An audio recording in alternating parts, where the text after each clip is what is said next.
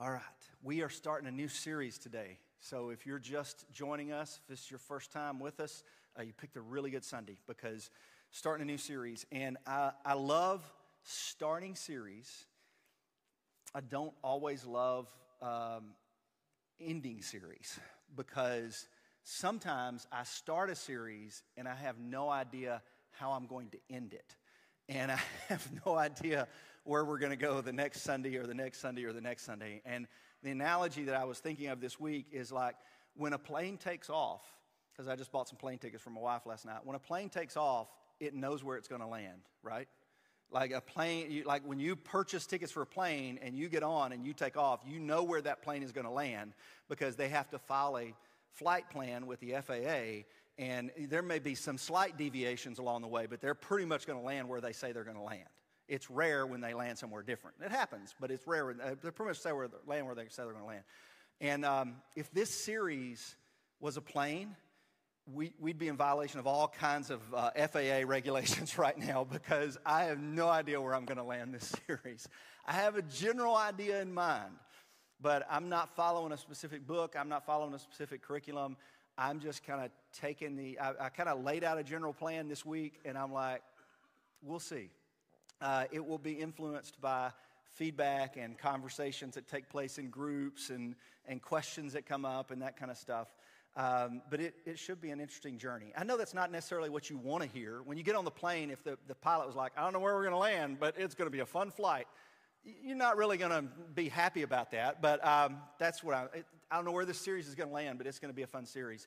Uh, the series is called Reconstruction building good faith in an age of deconstruction. And I don't know how many of you even know what deconstruction means. Just when I say that, when when you saw me send out the email about that, or you saw the Facebook post, how many of you knew what deconstruction was? Okay, yeah, not a, not a ton of hands go up. And how many of you Googled it? You're like, I don't know what in the world you're talking about. Um, deconstruction is about deconstructing faith.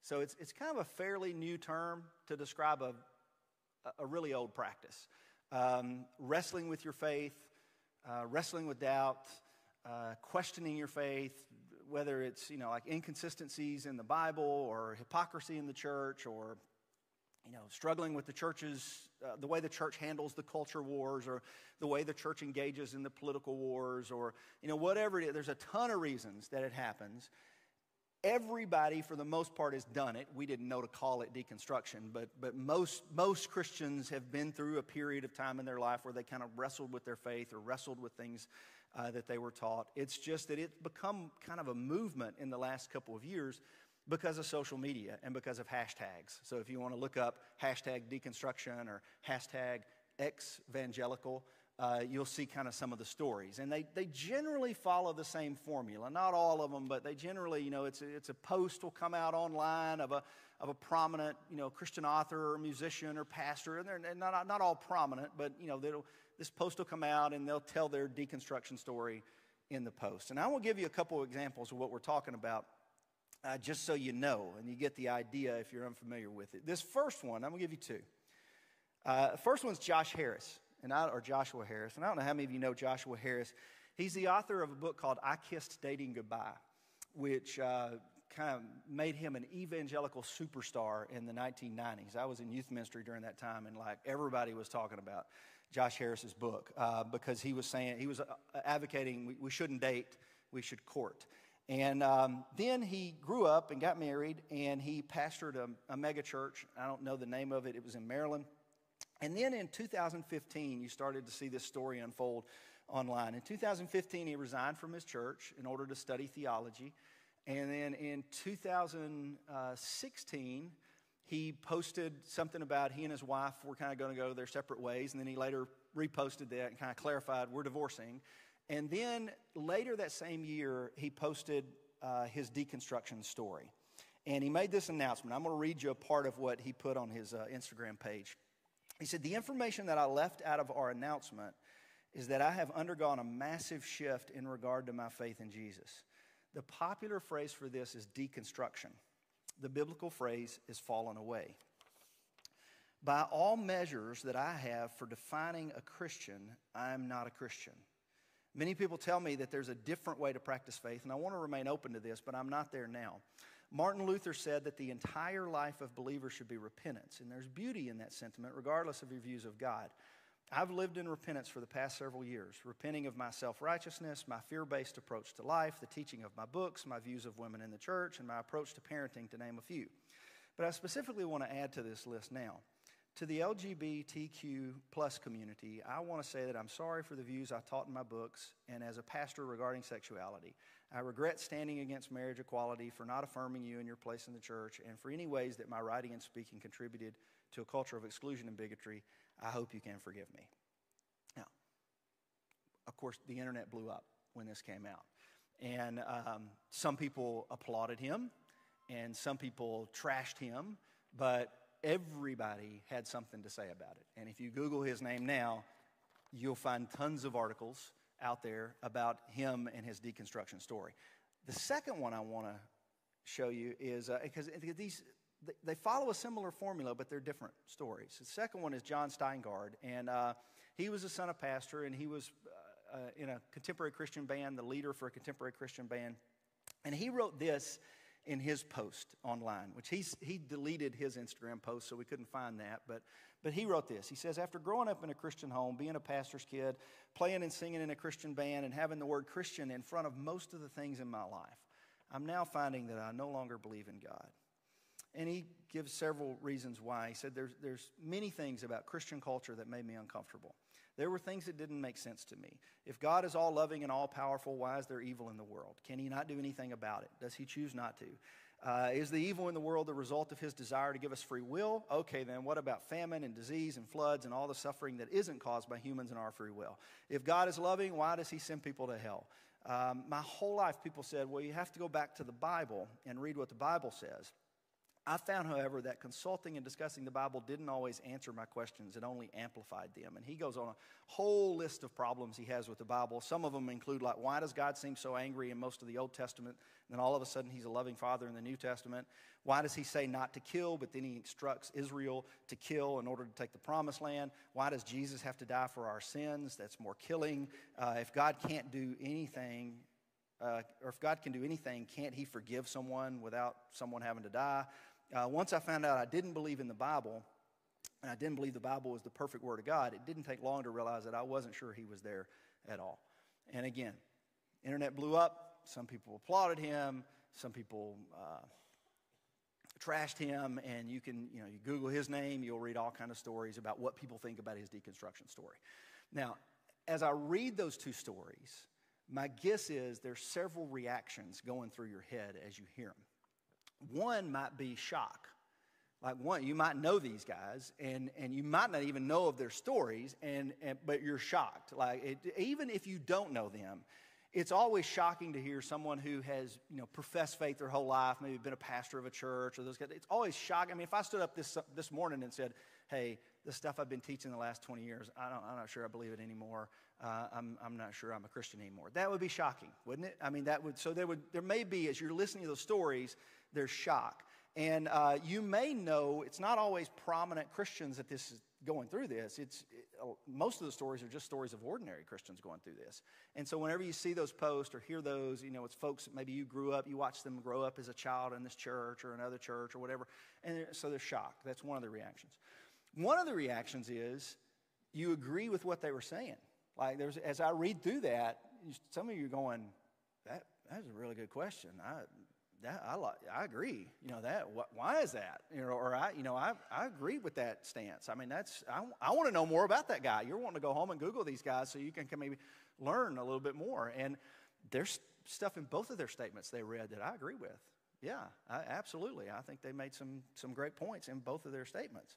Um, the other, and I hope you heard this, is the reasons for deconstructing. The reasons that people deconstruct are many. Nobody's story is really the same, but theirs were very distinct, and this is why I chose them. Uh, Steingard's deconstruction was very theological in nature. Like he was, he was concerned with the thorny theological problems of the faith. Like he was concerned with um, the problem of evil and suffering and um, you know the, the seeming inconsistency between the God of the Old Testament and the God of the New Testament and he was even concerned with the atonement of Jesus. You know, that's a central doctrine of the Christian faith. And like, oh, I just don't know. How do you make sense of the atonement and those kind of things? So his kind of was these, there's theological problems he can't really wrap his mind around, and that's what he was concerned with. Uh, Josh Harris's was more concerned with cultural problems and uh, like the Christian views of sexuality and him becoming uncomfortable with Christian views of sexuality, which is really interesting because he shaped most of those views in the 90s. I mean, he was, and he kind of, you know, apologized for purity culture and those kinds of things. And so he was kind of uncomfortable with, like, I don't know that I buy any of this anymore. And if I don't buy this particular view of Christianity, then I must leave Christianity. Um, the last response may be, I can't wait to hear how you're going to answer all this. You know, are you, going to answer all this in this sermon? Are you going to talk about all this and, and, you know, refute the stuff you disagree with and solve all this for us? And um, the answer to that question is no, I'm not. Uh, we got 15 minutes left. I'm not going to do that in the next 15 minutes. I just wanted you to see an example of deconstruction stories because they all kind of follow similar formulas. And there's all sorts of reasons why um, people deconstruct. And that's just, an, that's just some of the examples. We will get into some of this in the series. I don't know how much because I already told you I don't know where this series is going to land. But, but we will get into some of this in the series. And there's a ton of other examples of why people uh, leave the faith. But Jesus actually talked about this in the New Testament. The New Testament mentions deconstruction several times. Not, it doesn't use the hashtag deconstruction, and it doesn't use the hashtag evangelical. The New Testament doesn't even use the hashtag evangelical, thankfully.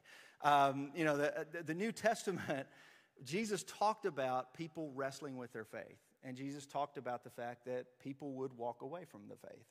And um, there's stories of people, followers of Jesus, close followers of Jesus, who wrestled with their faith. And some walked away from it, and some were able to reconstruct a healthier version of the faith. The one I want to show you today is um, in Mark chapter 4. And you know, I'm, well, yeah, Andy, if you don't mind following along with me, I'm going to. I'm going to use, uh, I'm going to read from my Bible here. okay. Mark chapter 4. Uh, this is the story that Jesus told. He said, uh, Listen, a farmer went out to sow his seed, and as he was scattering the seed, some fell along the path, and the birds came and ate it up. And some fell on rocky places where it did not have much soil, and it sprang up quickly because the soil was shallow. But when the sun came up, the plants were scorched, and they withered because they had no root. And other seed fell among the thorns eh, which grew up and choked the plants so they did not bear grain. Still, other seed fell on the good soil, and it came up, grew, and produced a crop, some multiplying 30, some 60, some 100 times. And then Jesus said, Whoever has ears to hear, let him hear. And you know that story. I mean, anybody who's grown up in church, you know that story. It's one of the most famous parables of Jesus. It's, it's the parable of the sower. And it's one of the few parables that Jesus explained. And the meaning is fairly obvious as you read through it. But he explained it later to his disciples, starting in verse 13. Well, yeah, he says, Don't you understand this parable? How then will you understand any parable? The farmer sows the word. Some people are like seed along the path where the word is sown. As soon as they hear it, Satan comes and takes away the word that was sown in them. Others, like seed sown on rocky places, hear the word and at once receive it with joy, but since they have no root, they last only a short time. When trouble or persecution comes because of the word, they quickly fall away. Still others, like seeds sowed among the thorns, hear the word, but the worries of this life, the deceitfulness of wealth, and the desires for other things come in and choke the word, making it unfruitful. Others, like seeds sown on good soil, hear the word, accept it, and produce a crop, some 30, some 60, some 100 times what was sown. Now, a couple of observations about this parable. One, I, have always heard this parable taught and thought of in the context of evangelism. Like, I'm going to share the gospel with somebody. Some people are going to immediately reject it. Some people are going to, you know, have it for just a little while, like days, months maybe. And then some people are going to have it for just a little while, days, months, and then the concerns of this world are going to, choke it out. I've never really thought of this parable in terms of uh, our kids. Or I've never really thought of this parable in terms of ourselves. If, if, if you understand what I mean, like, like uh, of a short time being 15 years or 20 years. You know, like it, it, it's that, you know, the, the gospel was planted, but there were reasons that, I mean, like if you understand what the parable's saying here, we should be shocked when people keep the faith. I mean, because he talks, there's multiple reasons that people are going to give up the faith. We could be shocked that people keep the faith. And um, he gives several reasons right there, and they all make sense if you think of it in terms of like, he's like, some people are going to reject the faith because uh, they got, say, like, they went to the youth rally, and eh, that the speaker was incredibly good, and at the end, he had everybody close their eyes and like said something about, you know, do you want more Jesus in your life, or do you want to live a better life? And you were like, Yeah, I'm going to live a better life. And he's like, well, Keep your eyes closed and hands raised. If you got your hands raised, come down front. Next thing you know, you were down front getting saved. And like it was just, it was an emotional response to something that you hadn't really thought through all the ramifications of that. And so you didn't keep the faith long because, I mean, it's like, the churches that put out stats of like, you know, are saving 50 people a Sunday. I'm like, well, your church ought to be growing by 50 people a Sunday. And it's usually not. You know, it's, just, it's, it's an emotional response, and, and that's some folks, you know, may fall away after that response. Or there's people who maybe had this, the, the seed planted in them from the time they were a kid. They've been going to kids' ministry from the time they were a kid, and, and they've been learning about this stuff, and they've been going to youth group, and they've been coming to church. And then freshman year, uh, one biology professor can like deconstruct the whole thing in just a semester or one theology professor. Mine wasn't a biology professor mine was a theology professor can like the, pull the whole thing apart. The whole thing comes unraveled because the roots weren't nearly as deep as we thought they were. Or um, sometimes people accept the faith and then discover how truly countercultural the faith is and uh, especially in light of social media, it's hard to be a countercultural Christian. It's hard to hold views that swim against the mainstream of culture because you get canceled for that. I mean, people are going to people are going to stop listening to you or stop inviting you or kick you out of their coffee shop or whatever it is. You see stories of this all the time. So it's hard to hold a view that is contrary to what the mainstream is holding. And so Jesus, I think Jesus talks about that like the worries of this world. And kind of it chokes out the faith because you're uncomfortable living in that countercultural reality. And then others, you know, have a faith that that grows to produce a crop. And the key to it is, at least the way I understand it, there's many reasons that people give up the faith the key to it is the soil in which that faith is nurtured. And I think that's a big responsibility of the church. That's a big responsibility of the community of faith is we should be nurturing healthy soil for healthy faith to develop. So how do we develop, how do we have a, a help cultivate healthy soil? But um, the other thing that I read in this parable is we, this is nothing new. I mean, I'm reading a 2,000 year old story about deconstruction. And my first reaction, to be totally honest, my first reaction to this series was kind of like the cranky old man reaction. Because I didn't want to preach this series. I wasn't, this was not my idea. I just said in staff, you know, hey, winter winter series is coming up. We always do a big series with small groups, and you know, like what are we going to do to the big small group, you know, study series and that kind of thing? What should we talk about? And several staff were like, we should talk about deconstruction, and I'm like. Why? Why do we got to talk about that? I don't want to talk about that. this is a better this is a better look for it. Why? Why do we got to talk about that? I don't want to talk about that. I mean, what is Gen Z and millennials think they're special because they're deconstructing their faith? I mean, come on, everybody's deconstructed their faith. What are we talking about? We just didn't have hashtags and we didn't have likes and followers when we did it. You know, I mean, that was my my first reaction was like the cynical eye roll, like this is, this is crazy. I mean, what's, what? You, you think you're special just because you've done this? I mean, everybody's done this. Jesus talks about this. You know, Thomas did it. Uh, Peter did it. You know, I mean, like, uh, come on, everybody's done this to an extent. And then I had to kind of push back the cynicism and say, okay, uh, and here's the way you push back cynicism be open to learning. So I'm like, okay, maybe I need to be open to learning, and I need to be open to listening. And so I got online and bought several books and started reading books, and I ran across a definition. I want to share the definition because I want to. I want you to see this. The definition of deconstruction, and this is the way it was described. Deconstruction is the process of systematically dissecting and often rejecting the beliefs you grew up with. I'm gonna keep, keep going. Um, Sometimes the Christian will deconstruct all the way to atheism. And that's what you were kind of reading in Harris's, you know, like all the way to atheism. Some remain there, but others experience a reconstruction. And they end up embracing a different version of the faith than they formerly knew. And I read that and I thought, I've deconstructed. like, I, I mean, I, I'm, I'm kind of criticizing the, you know, the next generation. I'm being the cranky old man going, oh, I can't believe they're doing it. I've deconstructed.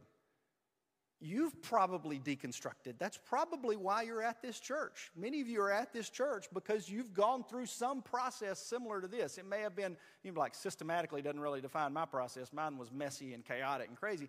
But you've gone through some process like this. I even started thinking like the reason this church exists is because of a group of people who were questioning the things that their denomination taught and the things that they had been taught their entire life and were questioning whether or not, like, my deconstruction was not really a deconstruction from the faith, to be, to be totally transparent here. Mine was a deconstruction from church. And some people who are deconstructing the faith aren't really deconstructing the faith, they're deconstructing the church.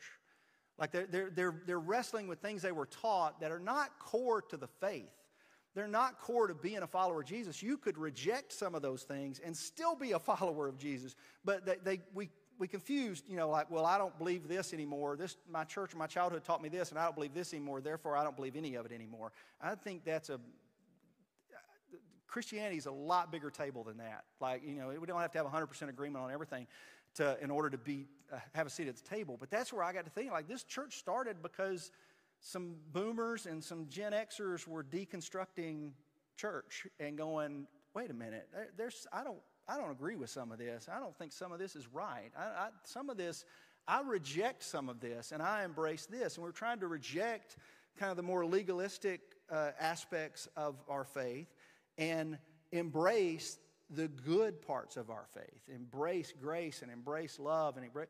And so if you go back, like the earliest documents of this church, and I know we're only 20 years old, but the earliest documents are like, we want to be a safe place for people to wrestle with doubt and ask hard questions. A safe place. We've always talked about that.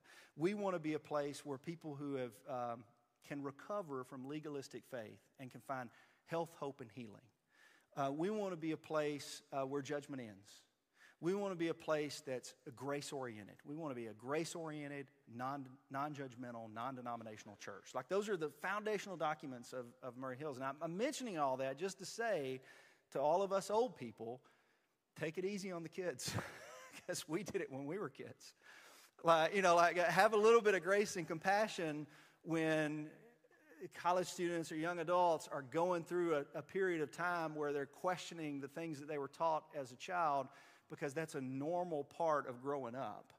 And some may never reconstruct that, but some may reconstruct that into something that's healthier, a healthier version of the faith. And that's where I want us to be a place. Like, I think it's, good to ask questions, it's, it's good to wrestle with doubts, it's good to not have every answer to the, you know, the mysteries of God and all these things. Like, it's good to do that if it can happen within a community of faith. Because often what happens is the community of faith, as soon as you start questioning things, the community of faith says, get out. And then you don't have a safe place to process that anymore, so you process it online. and you know, online, you get all kind of views and all kind of opinions. Like there's no safe place. So as soon as you start asking questions, the church says, get out. And I just don't think it should be that way. I, I don't think that's I don't think that's the way of Jesus. And I, I don't think that's good soil. I don't think that's healthy soil. I think the church ought to be a safe place where we can, we can talk through some of these things. So that's kind of where we're going. That's what I want to do. The way we're going to, to build this series is I want to talk about the reasons people are deconstructing. Um, uh, and we're going to talk about the sins of the church, and we're going to talk about the culture wars, and we're going to talk about uh, political wars, and we're going to talk about the crisis of social isolation, which is brought about by the promise of connectivity 100% of the time. And so we're going to talk about all, you know, some of these reasons that why people are deconstructing. Some of the things need to be deconstructed. And but then I want to shift and talk about like how do we reconstruct that? How do we how do we how do we reconstruct good faith? There is such a thing as good faith and bad faith. It, you know, how do we reconstruct good faith or how do we reconstruct healthy faith? Uh, how do we represent Jesus well? What is the purpose of faith? Like, what, what should faith be accomplishing in our lives? And, and we're going to do this rooted in Scripture because that's, you know, we're going to come back to Scripture and try to, like, how did, how did the early church deal with these things? How did Jesus deal with these things? And um, I think it's going to be an interesting flight. I don't know where we're going to land, but I appreciate you taking off with me this morning. And uh, let me say a word of prayer, and uh, we'll be dismissed shortly here. Let's pray. Father, I, am mindful as I begin this series that uh, there's a lot of different emotions out there. There's, uh, there's folks that maybe are in the process of questioning or wrestling with faith right now. Uh, there's folks who have kids that are doing this or um, you know, family members that they love that are doing this. And um, sometimes there's a lot of hurt and confusion. And uh, I'm just, I'm just I want us to be mindful of that. Help me to be mindful of that as I teach this. And in our small groups, help us to be mindful of this in our small groups. Because sometimes we'll spout off stuff in small groups thinking that everybody agrees with us, and turns out that we don't know everything going on in everybody's life. So just help us to have compassion and grace toward each other as we uh, talk about these things and, and wrestle with these things. And I'm thankful God, that you give us a church that, that allows us to do this. I'm, I'm thankful to be at a church that, that is, in my opinion, is a safe place. And so uh, I hope that, pray that you continue to help us be that safe place for people. Uh, it's in the name of your son, Jesus, we pray these things. Amen. If you are encouraged by today's talk, feel free to share it with your friends. Please also consider rating and subscribing on Apple, Spotify, or wherever you listen to podcasts. To learn more, please visit us online at murrayhills.com.